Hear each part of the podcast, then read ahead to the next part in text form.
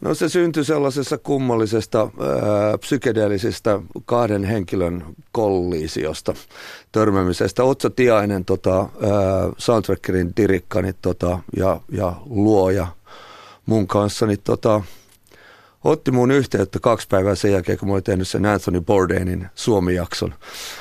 Se, mistä on jengi jakautunut, vihaan sua, rakastan sua kämppeihin, niin tota, mulla tuli siinä mieleen, kun me tehtiin sitä, että minkä takia ei ole tehty ikinä tällaista vastaavaa tavallaan ohjelmaa maailman musiikista. Että tota, on yhtä diippiä ja, ja ää, värikästä ja yhteiskunnallista ja meininkiä kuin ruokakin. Ja tota, mä olen sitä miettimään siinä kaksi päivää sen jälkeen, kun mä tulin himaan tuolta Bordenin kuvaus tota, viikolta, niin Otso otti muun yhteyttä ja sanoi, että, että mitäs tuumasit, jos tehtäisiin kimpas tällainen ohjelma maailman musiikista. Ja siitä se koko homma lähti sitten. Tuota, mitä muistat noista reissusta parhaiten edellistä kausista? No, mulle on kolahtanut sieltä, niin kuin varsinkin joku Serbia oli ja Etiopia oli niin kuin, ja Argentiina. Ja, kaikki. joo, joo, eikö ne on kaikki niin tota erikoisia ja erilaisia, niillä on oma identiteettinsä ja niillä kaikilla matkoilla tapahtuu niin paljon. Ja se on melkein se on niin kuin, niin kuin sellainen vähän yliannostus kaikkea hyvää, että se vasta kolahtaa jotenkin viikkojen jälkeen sitten, niin kuin, että mitä siellä oikeasti tapahtui ja mitä sitä pääsi näkemään. Ja kokemaan ja keskustelemaan sun muuta. Jos sä voisit nähdä sen 16-vuotiaan Sami Jaffa, joka lähti vaikkapa Pelle Miljoonan bändiin tai Hano Rocksiin tai maailmalle nuoren miehen, mitä luulet, jos hänelle olisit kertonut, että joku päivä olet tämmöinen musiikkidokumentaristi ja, ja niin kuin musiikkiperinteen tallente ja sinua arvostetaan ihan kokonaan toisenlaista hommasta kuin, kuin siitä tota, muusikon urasta? No onhan se vähän sen Mä en ole ikinä silleen hakeutunut, mä oon basisti, mä oon ikinä hakeutunut silleen valokeilaan.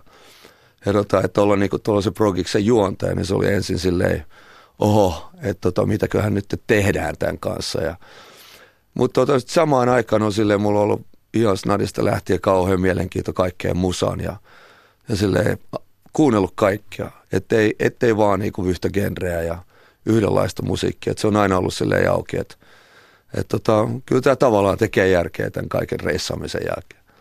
Joo, ja sitten huomaa, että kun niitä katsoo, että myöskin nämä ihmiset ja muusikot, joita sä muualla tapaat, niin ne oikeastaan arvostaa aika paljon, että heidän perinteeseen ja heidän kulttuurinsa suhtaudutaan ikään kuin semmoisella muusikon vakavuudella, eikä katsota eh, ehkä jotain muita asioita. Joo, ja siinä on sellainen, että kun mä en ole vaan niin joku haastattelija, joka tulee sinne, tai sitten joku tieteilijä, että mä oon niin vaan utelias kanssa muusikko tavallaan ja, ja oikeasti kiinnostunut siitä, mitä ne tekee siellä. Että sitten tulee sellainen jotenkin inhimillinen lähe, lähestymistapa niin kuin niille ja sitten nämä muusikot avautuu jotenkin paremmin. Ja, tota, ja sitten tämä ohjelma, kun ei ole niin kuin vaan musiikkia, että se niin kuin avaa tavallaan sosiaalisia ja yhteiskunnallisia ovia – niin kuin, ja sitten avaa kanssa niin kuin ihmisille näkökulmia, että millaista meno on toisessa, niin kuin toisessa maassa ja toisen puolen maailmaa. Ja, ja se on niin kuin mun mielestä jotenkin tärkeää niin kuin tänä päivänä, että niitä rajoja ei panna kiinni, vaan ne, niitä avataan. Joo, ja musiikki tuntuu semmoiselta kieleltä, joka tota, se oikeasti on universaali kieli. Joo, se on ihan totta. Jos sä kelaat itseäsi, kun sä olit pieni, niin en mä ymmärtänyt kaikkea niitä sanoja, mitä siellä laulettiin. Se on tavallaan sellainen viba-juttu, että jos joku tuntuu hyvältä, niin sitä kuunnella ja sitten jos ne avautuu sitten myöhemmin elämässä sen kielen kautta, niin sitä hienompaa. No uusi kausi alkaa poliittisesti ja muutenkin vähintäänkin nyt mielenkiintoista paikasta Kolumbiasta. Ja onko se niin huumekarttelia ja väkivallan dominoiva paikka kuin se maine on? No siellä on ollut yli 50 vuotta sisällissotaa ja, tota, ja äh, siellä sen niiden isojen huume sotien jälkeen se on niin kuin silleen rauhoittunut, mutta se fakta on, että siellä tuotetaan enemmän kokkelia kuin ikinä.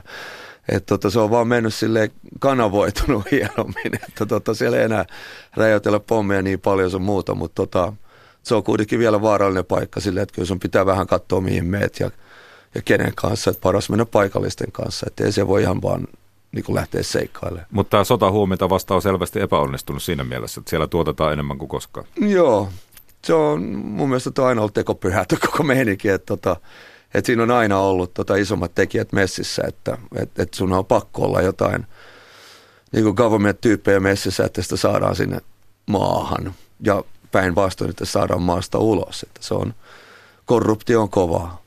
Miten tuollaisessa paikassa sitten tehdään tällaista ohjelmaa? Se varmaan vaatii sitten ää, paikallisia ihmisiä auttamaan ja, ja tota, tuntuu siltä, että se ei ole ihan noin vaan, että mennään ja lähdetään, etsitään muusikoita ja aletaan kuvaamaan. Ei, ei, kun näissä kaikissa jaksoissa on niin sellainen pitkä esivalmistelu, että se kestää varmaan joku kuukauden panna niin sellaista aktiivista työtä panna se kasaan. Ja mulla on sellainen kaveri, mikä mä oon tuntenut kuin Los Angelesista, sellainen Dania Jimenez, joka on Kolumbiasta ja sitten se sattuu olemaan niin kuin kolumbialainen Kolumbian musiikin tieteilijä. niin tota, mä kelasin, että kenelleköhän soittaisi, jos lähdetään Kolumbiaan, niin se oli heti niin kuin, että Danille soitetaan. Ja tota, se pani kasan ihan loistavan. Se oli, se oli iso, niin kuin, ehkä vaikeimpia maita tehdä, koska se on niin valtava. Ja sitten sulla on se Karibian musa, ja sulla on se Andien musa, ja sulla on Bogotat, ne kaupungit, sulla on Salsa äh, Kalissa. Ja, että se oli niin kuin todella iso tsemppi sen puolelta. Ja se sai jonkun asti se hermoramahduksen kolmannen päivän aikana. että tota, mutta siellä on hurjaa musiikkia. On, siellä on ihan mielettömästi musiikkia, niin kuin aivan mielettömästi ja, ja laidasta laitaan kaiken näköistä uskomatonta krääsää. Ja sitten toisaalta tällä kaudella käydään myös Irlannissa. Maailmalta ei varmaan löydy paikkaa, jossa ei ole irlantilaista pubia. Niinpä niin. Ja, ja tota, maailmalta ei löydy paikkaa, jossa irlantilaista musiikkia ei olla kuultu, muutenkin kuin YouTuben takia. Joo, se on sitä, se perinnön musa on, niin se on levinnyt ympäri ämpäri, varsinkin niin Jenkkien kautta. Ja tota, siitä olisi helppo tehdä sellainen tavallaan postikortti niin kuin kuva tästä Irlannin musiikista sun muusta, niin tota, me lähdettiin kaivelemaan vähän sen erilaisia asioita sieltä ja, ja eka, mitä me haluttiin filmata, oli druidit. tota, me löydettiin druideja sieltä, me päädyttiin sinne tota, Irlannin pyhän vuoren keskellä, joka on keskellä Irlantia, mistä näkyy koko Irlanti, niin me päädyttiin sinne sen järven rannalle, mihin Jumalatan Eire on, tota, on haudattu ja kyseltiin vähän sen tätä niin kuin lauluperinnettä, koska niiden oma tavallaan mytologia ja kalevalalainen historia on tullut tota, pantu eteenpäin laulun kautta. Et, et mun mielestä se oli niin kuin se juuri ja lähtökohta lähteä katsomaan no, Irlannin historiaa. No, Sami Jaffa, mitä sanot siihen, että irlantilaisia on suurin piirtein Irlannissa suurin piirtein saman verran kuin meitä suomalaisia, ja heillä on tämmöinen Kalevala-tapainen lauluperinne, no onhan meilläkin. Miksi se on niin, että irlantilainen musiikki soi ympäri maailmaa, mutta suomalainen ei niin paljon? No siinä on se ero, että tota, Irlantia se on lähtenyt sieltä niin mielettömästi, kymmeniä miljoonia. Että se on vieläkin ongelma sen, sen tota, maan kanssa, että sieltä lähtee niin paljon jengiä, lahjakasta jengiä lähtee menemään, lähtee Australialaan tai Jenkkeihin että siellä on viimeisen 50 vuoden aikana sieltä on lähtenyt kymmeniä miljoonia ihmisiä pois. Mikä taas ei ole, mitä täällä on tapahtunut. Täältä on ehkä lähtenyt 10 000. et tota, et siinä on se tavallaan ero. Ja sitten silloin se yhdistävä kieli on englanti. Et tota, se on jotenkin, varsinkin niin kuin Jenkkien kautta, niin kuin Itärannikon kautta, se on jumittunut ja levinnyt. Sitten käytte myös Venäjällä, se on meitä lähellä, mutta tota, jotenkin tuntuu, että onhan meilläkin, sanotaan, että meidän, meidän musiikissa soi vähän venäläinen perinne ja meillä on tätä mollia ja mm-hmm. tuskaa ja meillä on vanhoja hittejä, Moskovan valot, tällaista, mutta muuten tuntuu siltä, että ei me täällä oikeastaan, vaikka ne on meidän lähimmät naapurit kauheasti venäläistä musiikista oikeastaan sillä tavalla. Mitä siellä nyt tapahtuu? Tiedetään juuri mitään. Niin, se on, no idän ja lännen äh, mediapropaganda toimii, että niin kun, kun puhuu sillä puolella lännestä, niin hän ei tiedä paljon paskaa. Ja sitten samoin meidän puolelta ei tiedetä paljon paskaa. Ja tota, Venäjä on ihan tuossa nurkan takana pari tuntia junalla, niin sä oot Pietarissa ja tota, se kuitenkin tuntuu tosi kaukaiselta se maa. Ja tota, se oli kyllä yksi isompi yllätyksiä, oli just kun alkoi pikkasen syventymään, että, että mitä sieltä nyt oikeastaan löytyykään kulttuurillisesti ja niin kuin nykypäiväisesti. Että, ja sitten että mikä se perinne on siellä. Että niin kuin siellä on ollut tällainen niin kuin protestilauluperinne ollut niin kuin tsaarin ajolta lähtien, että niin kuin akustinen skeba ja kauheata sosiaalista kommenttia, ihan punkrockia niin kuin ollut tota, ihan läpi niin kuin vuosisadan, yli vuosisadan siellä ja se vaan jatkuu. Et tota, ja sitten kanssa, niin kuin, että siellä on maailman pohjoisin Buddha-temppeli on, tota, on tuolla Pietarissa, että että ai jaa, jos me oltiin, no mennään sinne. Me mentiin sinne niin juttelemaan tästä koko buddhalaisuuden historiasta tota, Venäjällä ja mielenkiintoisia juttuja ympäri ämpäri. No miten ne Sami otti siellä vastaan tuommoisen, voisiko sanoa puoliksi amerikkalaisen, suomalaisen, suomalaisen tota, oliko siinä tuommoista minkälaista poliittista hankaluutta tai muuta Venäjällä? Ei, me mentiin, me yrittiin saada KGB-kuoro siihen ja me mentiin, niin siis mikä sen nimi on nykyisin, mutta siis mikä on muuttunut, niin tota, me mentiin sinne niiden päämajan Otson kanssa juttelemaan sen kenraalin kanssa. Ja tota, ne oli, ne oli vähän kuumottavia, sellaisia isoja vanhoja starboja ja tota, mutta ne oli erittäin ystävällisiä ja sitten me kerrottiin tota, että mä tunnen Leningrad Cowboysin, niin sitten oli silleen, että ai jaa, no hienoa. Et, tota, et, et, siinä oli vaan se byrokratia, joka tuli niinku eteen, että siinä olisi pitänyt käydä sille pari kuukautta aikaisemmin ja näkemään ne naamatusten ja sitten hoitaa luvat ja sitten saada se, tota, se kuvauspäivä, mutta tota, me ei saatu hoidettua sitä, mutta se oli, kaikki oli tosi positiivisia ja, ja vähän yllättyneitä, että, että sinne tultiin tolleen vähän kaivelemaan ja ja jengi puhuu tosi avoimesti kaikesta, että siellä ei niinku pidetelty myöskään, niinku, että mikä on mielipide niiden omasta menosta sieltä. Että sieltä tuli pari artistia, jotka kaipas neuvostoaikaa ja, ja sitten oli sellaista täysin, niin että tiedätkö, fuck Putin suurin piirtein menoa, että, että se oli todella avartava hieno veto. Japani on semmoinen paikka, josta me, meistä moni luulee tietävänsä jotakin ei nyt vähiten sen takia, että vaikka mangan sarjakuva ympäri maailmaa käsittämättömän suosittua ja tietysti meillä kaikki tavarat on Japanissa suunniteltuja, jos ei tehtyjä. Mutta musiikissa taitaa olla niin, että se on myös vähän semmoinen tuntematon. Joo. Mihin, mihin siellä törmäsit ensimmäiseksi? No se on, mä kävin siellä 83 ekan kerran Hanoin kanssa ja yritin päästä Kabuki-teatteriin katsomaan Kabuki-esitystä ja sitten mulle luvattiin, että joo pääset menemään, mutta sitten se ei toiminut. Sitten mietin sen 24 yritin taas, en päässyt. Menin sinne 88, yritin taas, en päässyt. 90, 92, 2006, 2008 mä oon yrittänyt päästä katsoa kabukiin niin kuin se oli vuosikymmeniä ja mä en ole ikinä päässyt. Sitten mä niin kuin ihmettelin, että mikä tämä juttu on.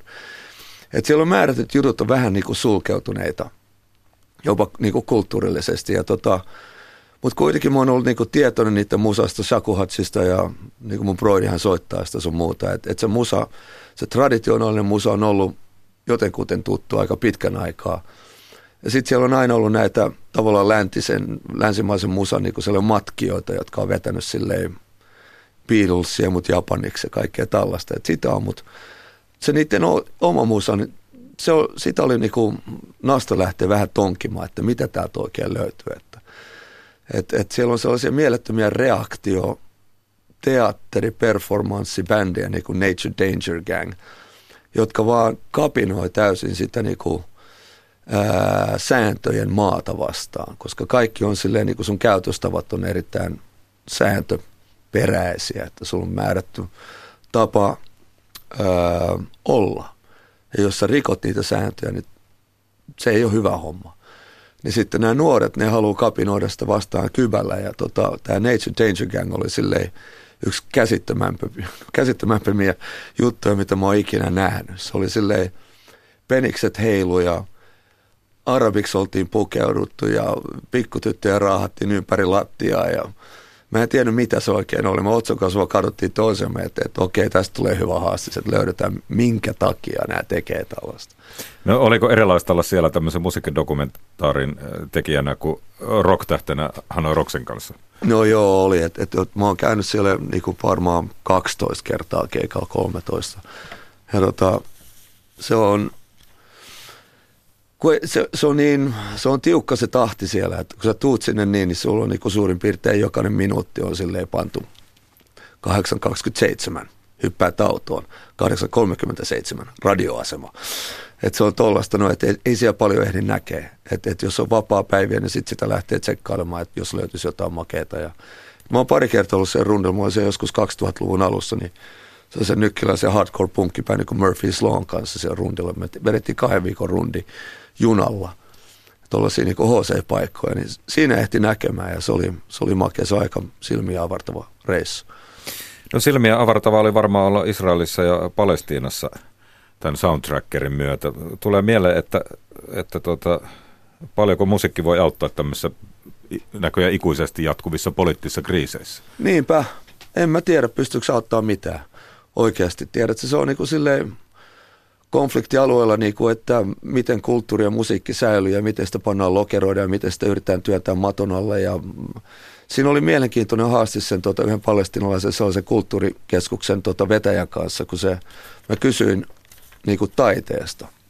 Me oltiin puhua kuvataiteesta. Sanoin, että täällä oli 80-luvulla, kun oli vähän avoimempaa, avoimempaa ja isempää menoa, niin tota, oli muutama sellainen todella kovatasoinen kuvataiteilija. Nyt se taso on laskenut, mutta nyt niitä kuvataiteilijoita on satoja. Että niinku, et, et tällaiset tilanteet synnyttää, niinku, kun pitää vaan saada ulos sen V-tutuksen, tiedätkö niin tota, mutta en mä tiedä paljon se pystyy, koska tuo konflikti on ollut siellä niin, kuin niin syvälle, se on niin syvälle juurtunut, että mä oltiin siellä soittamassa Hanoroksen kanssa vuonna 1983, sitten menin sinne uudestaan New York Dollsin kanssa 2007 ja nyt käytiin taas siellä. Ja tavallaan mikä ne on muuttunut, mä aloin kelaamaan siellä, että siellä vaan muuttuu niiden amerikkalaisten presidenttien lärvit, jotka yrittää tehdä sitä rauhaa ja jotenkin tulee sellainen fiilis, että ei siellä kukaan yritä oikeasti tehdä rauhaa, että, tota, että tässä on jotkut syvemmät jutut messissä, että, että se ei toimi. Et joku päivä se olisi kyllä kiva nähdä, että siellä jotenkin tulisi yhteisymmärrys ja rauha ja sun muuta, mutta se, se näyttää mulle ihan toivottomalta. Ja se, mitä israelilaiset tekee palestinalaisten kanssa ja mikä se tilanne on, niin se on vaan tulehtunut ja päin helvettiin.